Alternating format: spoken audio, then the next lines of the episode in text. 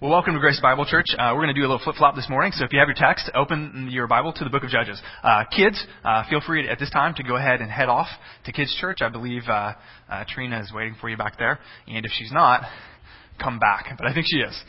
All right, for the rest of us, uh, we're going to be in the book of Judges, and we're going to be in chapter 3 of the book of Judges. And so as we're, as we're doing that, as the kids are heading out, I'd invite you to turn with me again to the book of Judges. We have begun um, a series on the book of Judges called the Downward Spiral, and uh, we this morning are going to be getting into the first judge, the first uh, story. We find six uh, major stories in the book of Judges, six major judges, and I think we have a lot to learn from these judges. Uh, this morning we're going to start kind of a two-part series, if you will, within the book of Judges called Unlikely Heroes, uh, and it's titled that because the first two uh, judges in the book of Judges are what I would consider underdogs, unlikely heroes heroes. Uh, so that's where we're going to be this morning.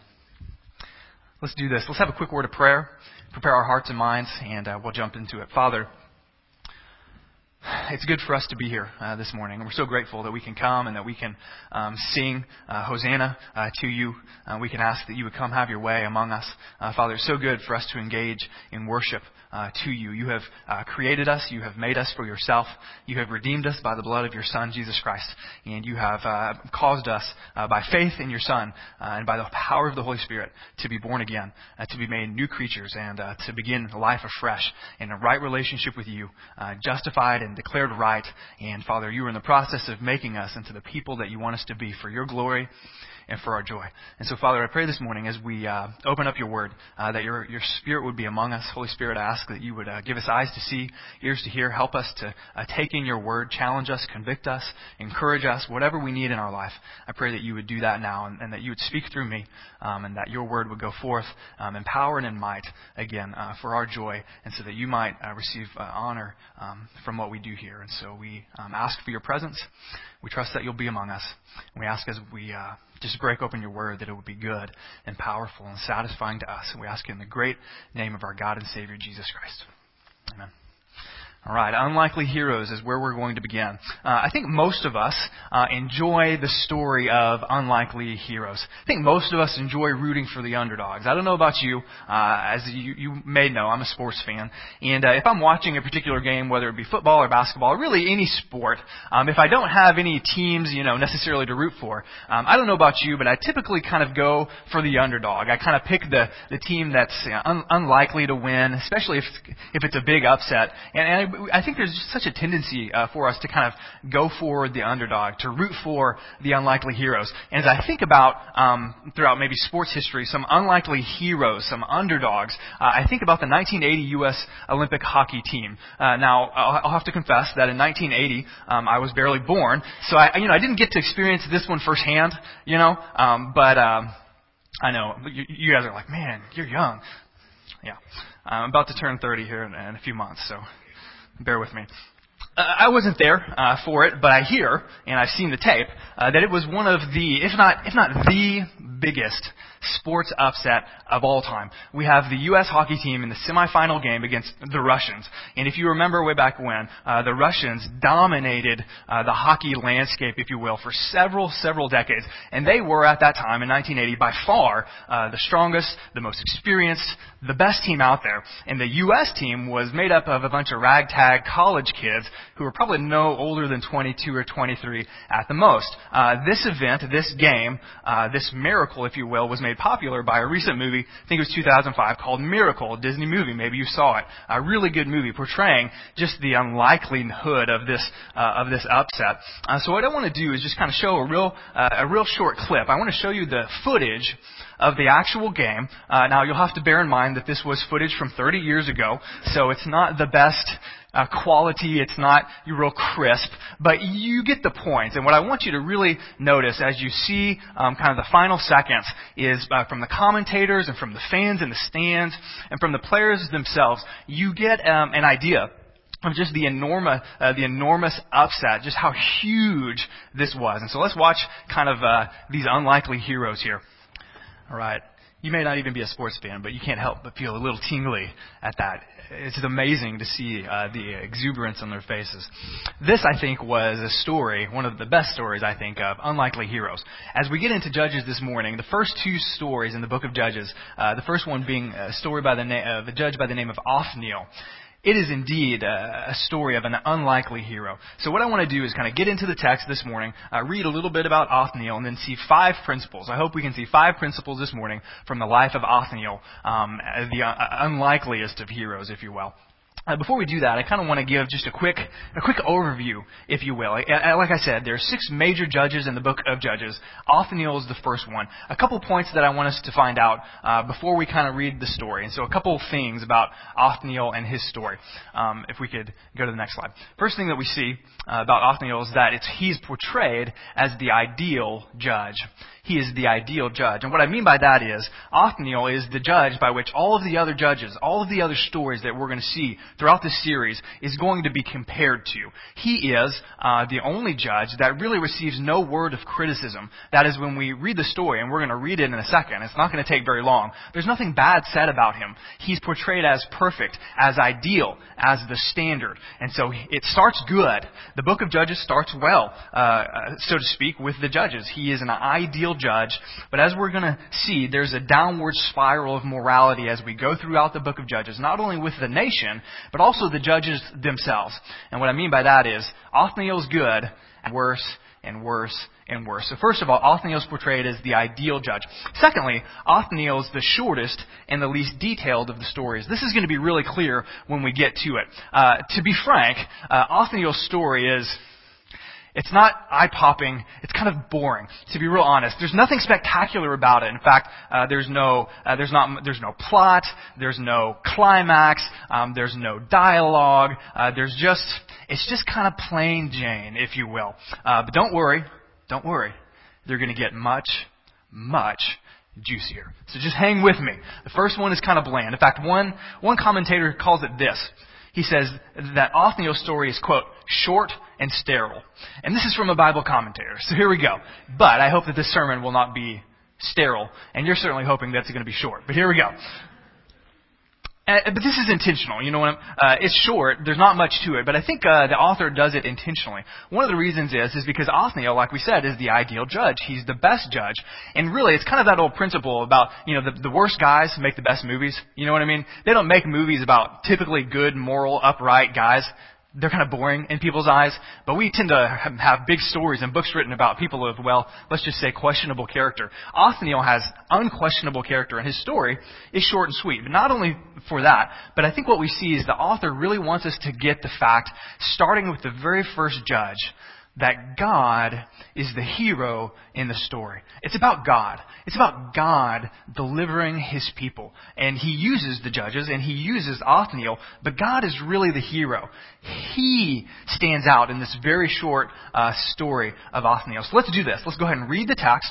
And uh, from the text, hopefully we'll see five principles uh, that we can apply from our life. So um, if you will uh, read along on the screen uh, with me or in your Bibles, starting in verse 7. It says this And the people of Israel did what was evil in the sight of the Lord. They forgot the Lord their God, and they served the Baals and the Asheroth. Therefore, the anger of the Lord was kindled against Israel, and he sold them into the hands of, here we go, Cushan Rishathaim, king of Mesopotamia. And the people of Israel served Cushan Rishathaim eight years. Verse 9. But when the people of Israel cried out to the Lord, the Lord raised up a deliverer for the people of Israel, who saved them, Othniel, the son of Kenaz, Caleb's younger brother. And the story uh, continues in verse 10. The Spirit of the Lord was upon him, and he judged Israel. And it concludes in verse 11. He went out to war, and the Lord gave Cushan Rishathaim, king of Mesopotamia, into his hand and his hand prevailed over Cushan Rishathaim. So here we have uh, the story here, and uh, like I said, it's uh, short and uh, it's sweet and uh, it's kind of sterile, if you will. Uh, and the text closes in verse 11 by saying this: "So the land had rest forty years." Then Othniel, the son of Kenaz, died. So there we go. There's the story of Othniel. Like I said, short, sweet, no detail, to the point, and God is the hero. So, first principle that we see. This is a short text, but there's actually a ton of stuff that we can learn. And so I want us to, to learn the first principle here. The first principle that we see from the text is that God can overcome any challenge his people face. And we see that from verse 8. God can overcome any challenge that his people face. I, will read verse 8 to you again. It's not on the screen. Uh, you can look in your Bibles. Uh, verse 8 says this. Uh, verse 7, the people of the Lord did, uh, did evil. And so this is how God responds. Therefore, the anger of the Lord was kindled against Israel, and he sold them into the hands of this king, Cushan. Let's just call him Cushan for short. King of Mesopotamia. And the people of Israel served Cushan for eight years. And so here we have the story beginning. Uh, God's people did evil. Uh, they served uh, foreign gods. They rebelled against their king. They turned from him. And we see the response of God here. It says, the anger of the Lord was kindled. Uh, this is a really interesting uh, portrait of God's response, of his anger when his people disobey him and rebel against him. Literally, uh, you don't see this in, in, English, but literally in the Hebrew, uh, the, the phrase that's translated, the anger of the Lord was kindled, literally is, the Lord's nose became hot. That's literal. The Lord's nose became hot. It's a, it's a picture of God's holy and his righteous anger when he sold them into captivity. Now, the image I think is familiar to most of us.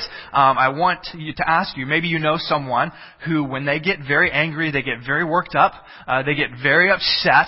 Um, how many of you know, know people, you don't have to raise your hand or anything, how many of you know people when that happens, they're really worked up, their face turns what? Turns red. Uh, if you're lucky, you got some veins popping out here or there. You know, you got some eyes bulging. And literally, in the Hebrew, when, when it speaks of God's patience, that is, that it takes him a long time to get angry, it says that it takes the Lord a long, it takes his nose a long time to get red. Meaning, he's not quick to anger. But here, his nose is very red. His eyes are bulging out. He is angry because of his people's sin. And so what does he do? He gives them over to the king of Mesopotamia. Now, what I want us to see here, the, the principle that we're getting at, is that God can overcome any challenge that his people are facing. And we see that really for a couple, a couple, a couple reasons, a couple ways. Notice the name of the king. He sold them into the hand of, hard name, Cushan Rishathaim. Uh, you know, without, if, if reading it in English, you're like, okay, weird name pass over it. But this is really significant. The author here is trying to tell us something about how bad and about how evil and about how difficult of an oppressor this king from Mesopotamia is. Because literally in Hebrew, Cushan Rishathaim means, here we go. This is, this is not something that most people name their son. Dark, doubly wicked. That's, that's what this name means. He is Mr. Dark, doubly wicked. Now, do you think his mama gave him that name? You, th- you know, you think he came out of the womb and she's like, wow, he's really dark and he's going to be doubly wicked. Probably not. This is not his real name. Most, ever, most commentators believe that this is the, the name that the Hebrews gave him, that the Israelites gave him. Why? Because he was the worst of the oppressors. He was the worst, the harshest, the meanest, the most dominant of all of the oppressors that we're going to see throughout the book of Judges. And so the author is trying to give us a clue. This guy is hard. He was the worst. It was a huge challenge that God's people were facing. A couple little, uh, a little tidbit that we see that really shows us how powerful this Mr. Dark, doubly wicked was. What has to do with geography. Notice with me, uh, if you have your Bibles, and he sold them into the hand of Mr. Cushan, doubly wicked, and he was the king of Mesopotamia. And we get a hint here from where he was from, from where he came and how he oppressed Israel. Oftentimes, in fact, the rest of the story of the book of Judges, what we see is that these um, Canaanite tribes will rise up uh, in certain regions of the nation of Israel, and they will oppress certain regions of the nation. And so, what God does throughout the book of Judges is He raises up judges, deliverers from that region of Israel to fight that particular king. Does that make sense? To put it another way, if we, if it were America, so to speak, and uh, uh, there was a an oppressor who was coming up from Mexico to oppress us, God then would raise up a deliverer from Texas, if you will, right? I'll stop there. Um, from Texas. Let's say that we were being oppressed from, uh, you know, say Cuba. God would raise up a deliverer from Florida. If God were oppressing us from Canada, and we all know that's not going to happen. But if he were, uh, from Canada, he would raise up someone from, say, like North Dakota. You get the point, right? He raises up a deliverer from where they're coming. Let's take a look at this map.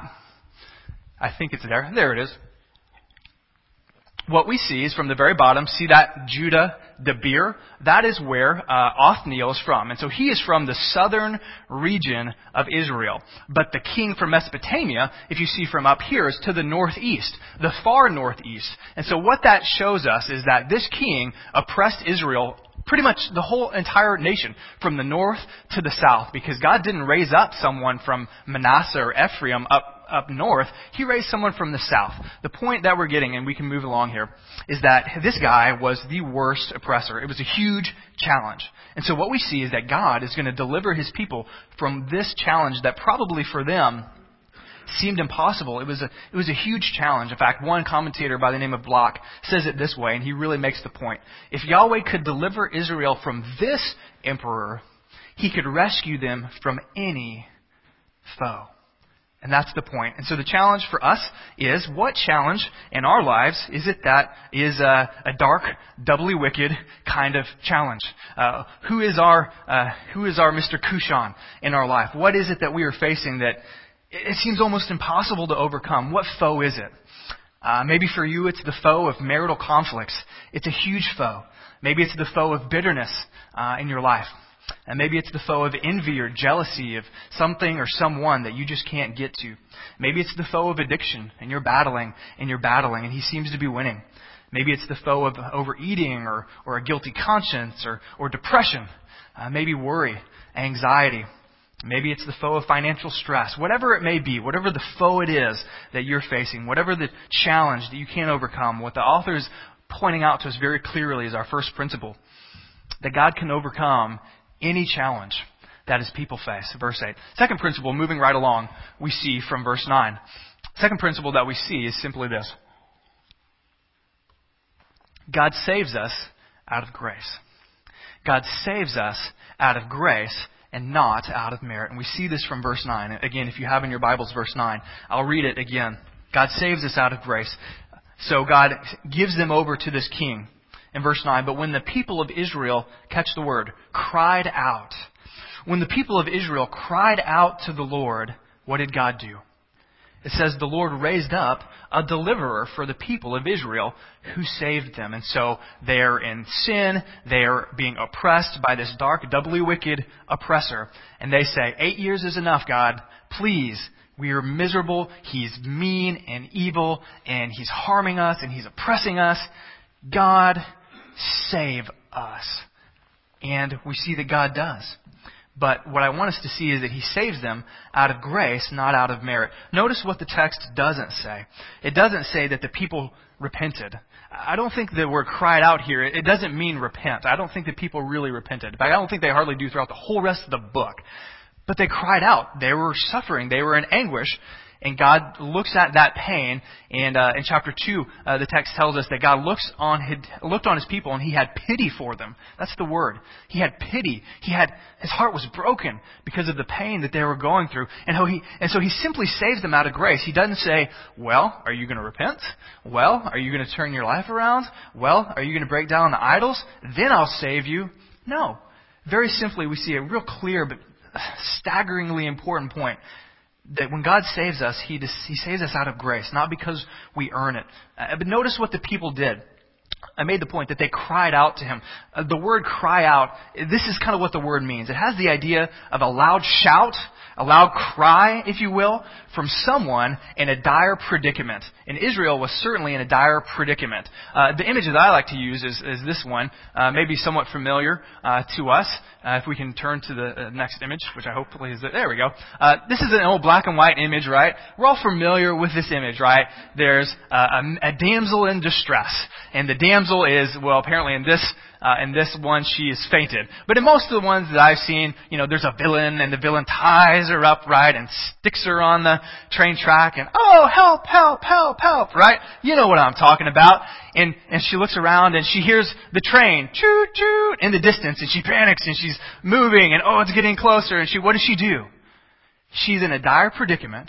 She knows that she can't do anything about that predicament because she's tied up or fainted in this case. And she cries out. She says, Help! Help me! I'm in danger. This is the idea of the text. And what I want us to see here is very simple. This gets to the heart of the Christian faith. And the heart of the Christian faith, we call it the good news, we call it the gospel, is simply this that God saves us, He delivers us from the dire danger that we are in, from His holy wrath, from His righteous judgment upon all humanity, my sins and your sins included. If you will, uh, God's wrath is like the train. It's coming at us. It's big, it's bulky, it's powerful, and it's imminent. It's imminent. And we are tied up. Bible says that we are tied up in our sin, that we are enslaved to sin, if you will, and that there's nothing that we can do to get out of it. We can't deliver ourselves. We cannot save ourselves. We're like the damsel in distress who's tied up, and we have no choice but to call out, God, save me. Help me. And the Bible says that when we call upon the name of the Lord, Jesus Christ, and we place our faith in Him, and we stop trying to get out of the ropes ourselves, that Jesus, in this scenario, comes and He unties our knots and He sets us free. And so we see that God saves us out of grace.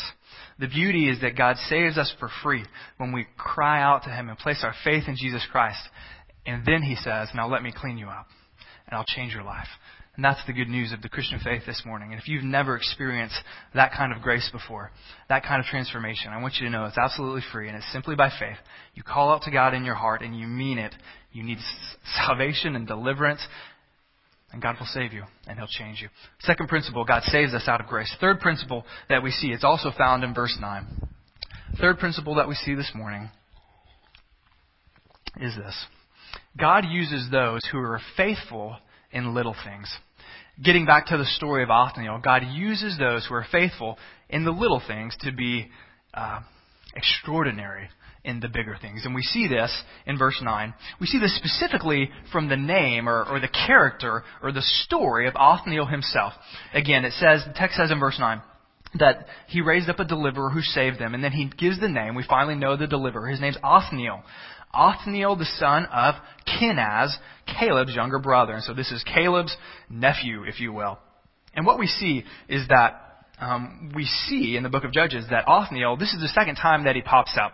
Uh, we kind of skipped this story um, before, but it's found in chapter uh, 1, I believe. It's found when Judah, the tribe of Judah, was taking the lead and they were having military victory. We find this really short periscope, this really short story, and Othniel's there. Um, I'm not going to ask you to, to turn there, but I invite you to, to look it up later. But in chapter 1, we've, not, we've heard from Othniel before. In chapter 1, basically what Othniel does is in faith and obedience to God, he leads God's people, the tribe of Judah, into taking, capturing this Canaanite city. He has faith that God will do it. God has told him to do it. He leads them into battle, and God gives them, gives them the victory. And so he's faithful in that.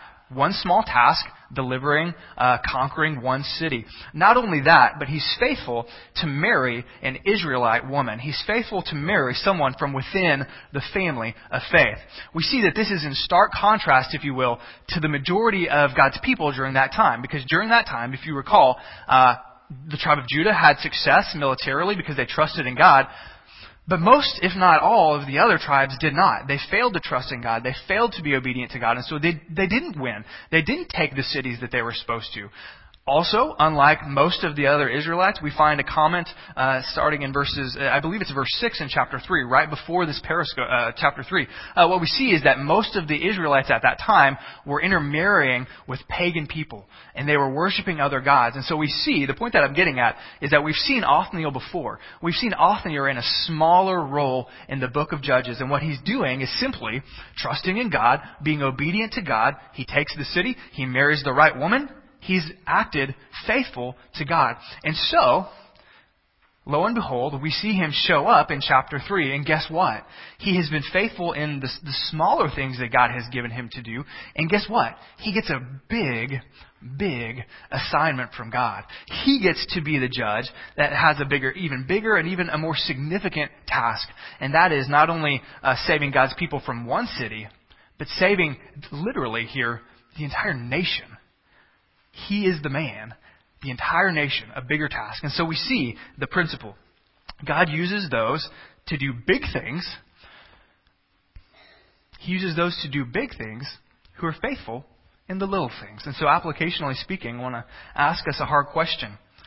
What is it that you want God to do in your life, in your ministry here at the church, in your conversations with unbelievers outside the church, in your personal life, in your family? What is it that you want God to do that is a big thing. It, it would be a big thing if God would do that in your life. What, what are those big things? And so if you have that in mind, then I want to ask you this question. What are the little things that God wants you to do to enable you to do the big things?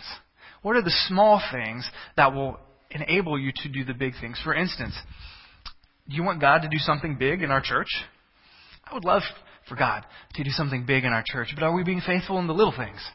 Are we praying for our church consistently? Are you guys praying for me and our leadership consistently? Are you praying for each other consistently? Are you praying for opportunities to share the gospel and to serve people? The, the little things. Are, are we doing those? Maybe you want God to do something big in your family, and so are you doing the little things? Maybe you want your kid to be the next Billy Graham, but are you praying for him? Are you teaching him the Bible? Are you spending time with Him and growing your relationship with Him? Are you making pri- uh, church a priority rather than sports or friendships or homework? Are, are you leading by example? Because if you want your kid to be the next Billy Graham, to be used of God greatly, how are you doing that? You're doing the small things. So we've seen three principles. God can overcome any challenge. He saves us out of grace.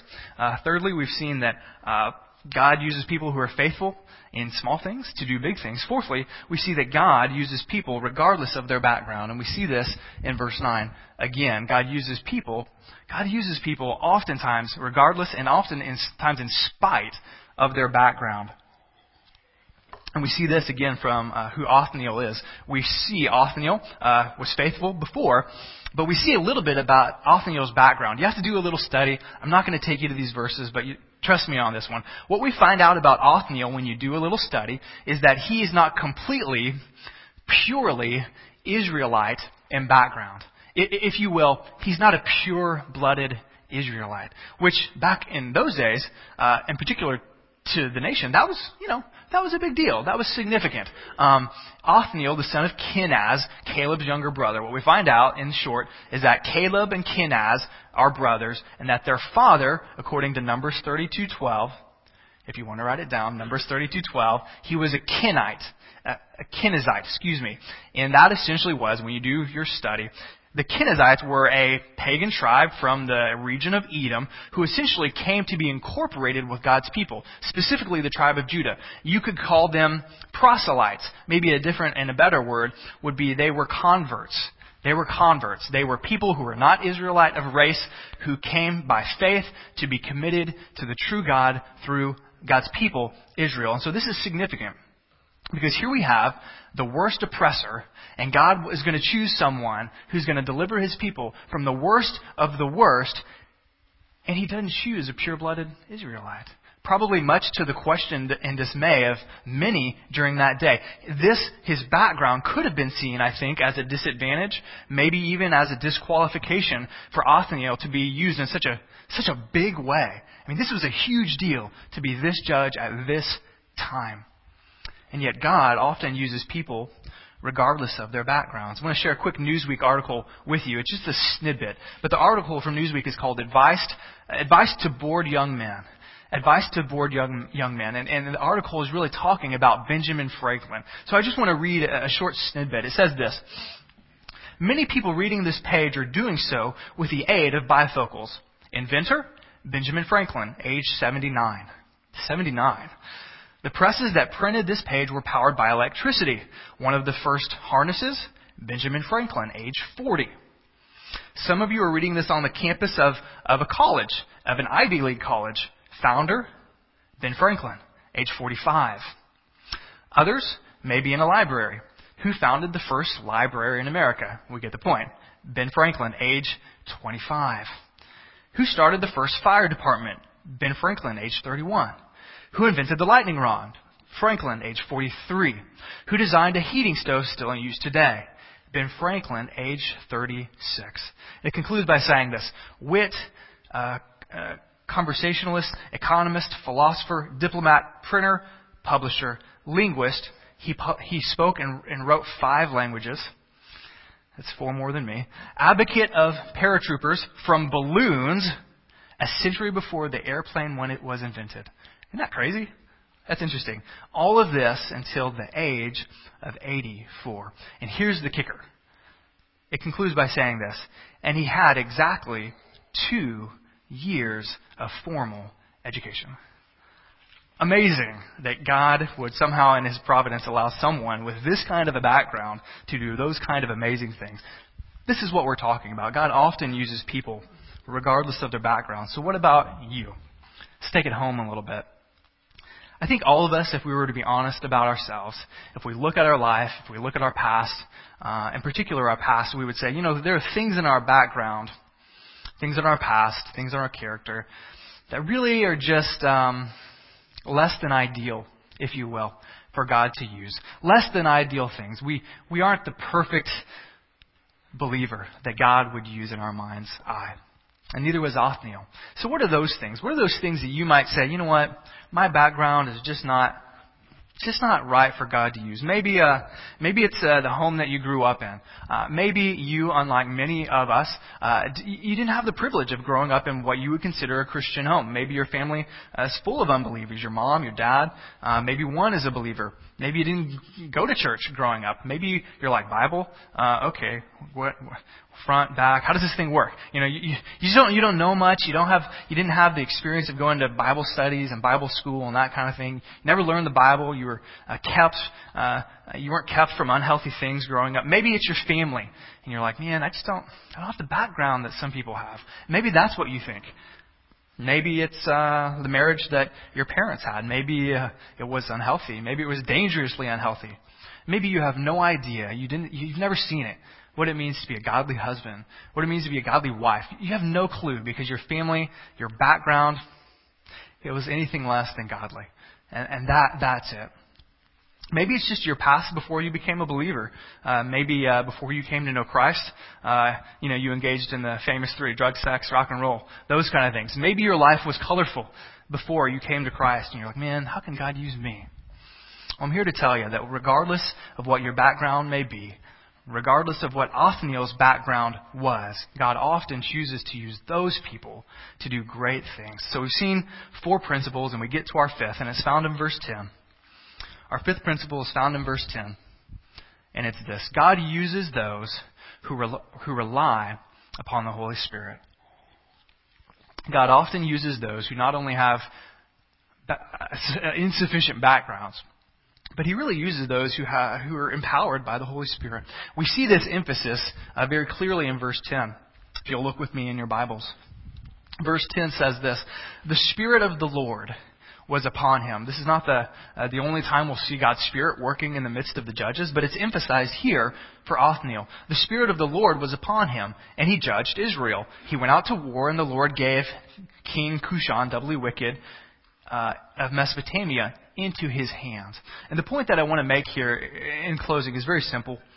Um, Othniel did something that was outside of his natural realm of capability. I don't think Othniel, on his own power, on his own strength, that he could have mustered up the troops of Israel and defeated this doubly dark, wicked king. It was, it was the Spirit of God. In fact, the text says that the Lord gave the king into his hands. And so this was something supernatural. This was something beyond his capabilities. And that's what the Holy Spirit does in the life of the Christian. He enables us to do things that we can't do on our own. He changes our life and our character and our responses and our attitudes to be something that's unnatural. He shapes uh, that which we, uh, our natural personalities, but sometimes he uses those in strange ways. Um, and, and I think my life, to a large degree, is an example. And so sharing really briefly. Um, not at all to, to puff myself up in any way. Uh, but if you were to know me when I was growing up, I was very shy, and uh, still am, I think. But very shy, uh, didn't talk much, um, was terribly afraid of what people thought of me, and terribly afraid really to get in front of anyone. And so when it came time in high school, I think my sophomore year, to have speech class, I would be terrified to go to speech class. I hated speech class because you had to get up and read in front of the class. Not just talk, read in front of someone. And I was terrified. I hated it. Oh, I hated it. So then I went to college. I got saved in high school. Went to college. That was still kind of a part of, well, still part of my DNA. Um, had to take a speech class, and I think we had to give three speeches, and I'm sure I probably threw up before all three of them. You know, and it's not like they were long. You know, I go real long now, right? But I mean, seriously, it's not like they were long. I hated it. If you were to ask anyone growing up, is, is Trey going to be a public speaker, preacher, whatever, I guarantee you that none of them would say yes. Lo and behold, God's Spirit comes upon you, gifts you, and, and I'm not the best speaker in the world by any stretch, um, but I think God's gifted me in that. And so what He's enabled me to do, it's really not of myself. It's, you know, it's not who I am, but it's God who's God made me to be. And so, uh, the point here is that, um, God uses people who trust in the Spirit. And so what about you? What about you? Is there areas in your life that you would consider supernatural? Is there anything that you see in your ministry, in your life, in your character that you're like, man, that's not me. I know who I am naturally. This is, this is God. This is the Spirit of God working on me. And it doesn't have to be big things. You don't have to get up in front of people and preach or go be a missionary or whatever, although if you are, then you better do it. But, you know, maybe small things like you see God changing your perspective on your spouse. Slowly but surely, He's changing your heart towards them. Maybe slowly but surely you find that you really struggled with worry and anxiety, but you're praying more and you're giving it over to God, and supernaturally, you're making progress in this area. Maybe it's the way that you handle that other Christian in our church or other churches that, you know, let's just be honest, you don't like them, they don't like you, there's tension. Maybe you're Maybe God is changing how you handle yourself with that person. And you know it's not you, it's the Spirit of God in you. So we've seen five principles here. Five principles. And what I want us to do is I want us to I want us to respond to God. I don't know which of these principles apply to you. I don't know which of them touch your heart. But I'm going to ask our music team to come up right now. Come on up, guys. And as we come up, I'm going to lead us just in a short prayer. And then I want to give you just a few uh, a few seconds, a few minutes just to pray just to consider, just to ask God, um, and speak to your heart. Look through your notes. Um, what are those things? My, my hope and my prayer is that, like Othniel, I think all of us are, are, are unlikely heroes. My prayer is that all of us would be unlikely heroes and that we would be heroes, just like Othniel, by faith and by obedience. So let's pray. Father, we do pray for your word that it will impact our hearts and our lives. And I pray now as we uh, sit in silence and as we listen to music and as we ask that you would speak to our hearts. Uh, Father, I pray that we would deal with you. And I pray, I pray for people here, Father, if they've, uh, if they've not recognized, uh, if they've not uh, come to faith in you through Christ, that there's a huge train of God's wrath barreling towards them, uh, and Father, they're tied up because of their sin. They need a Savior. God, I pray that they would cry out right now and trust in Jesus and be changed. We ask it in Christ's name.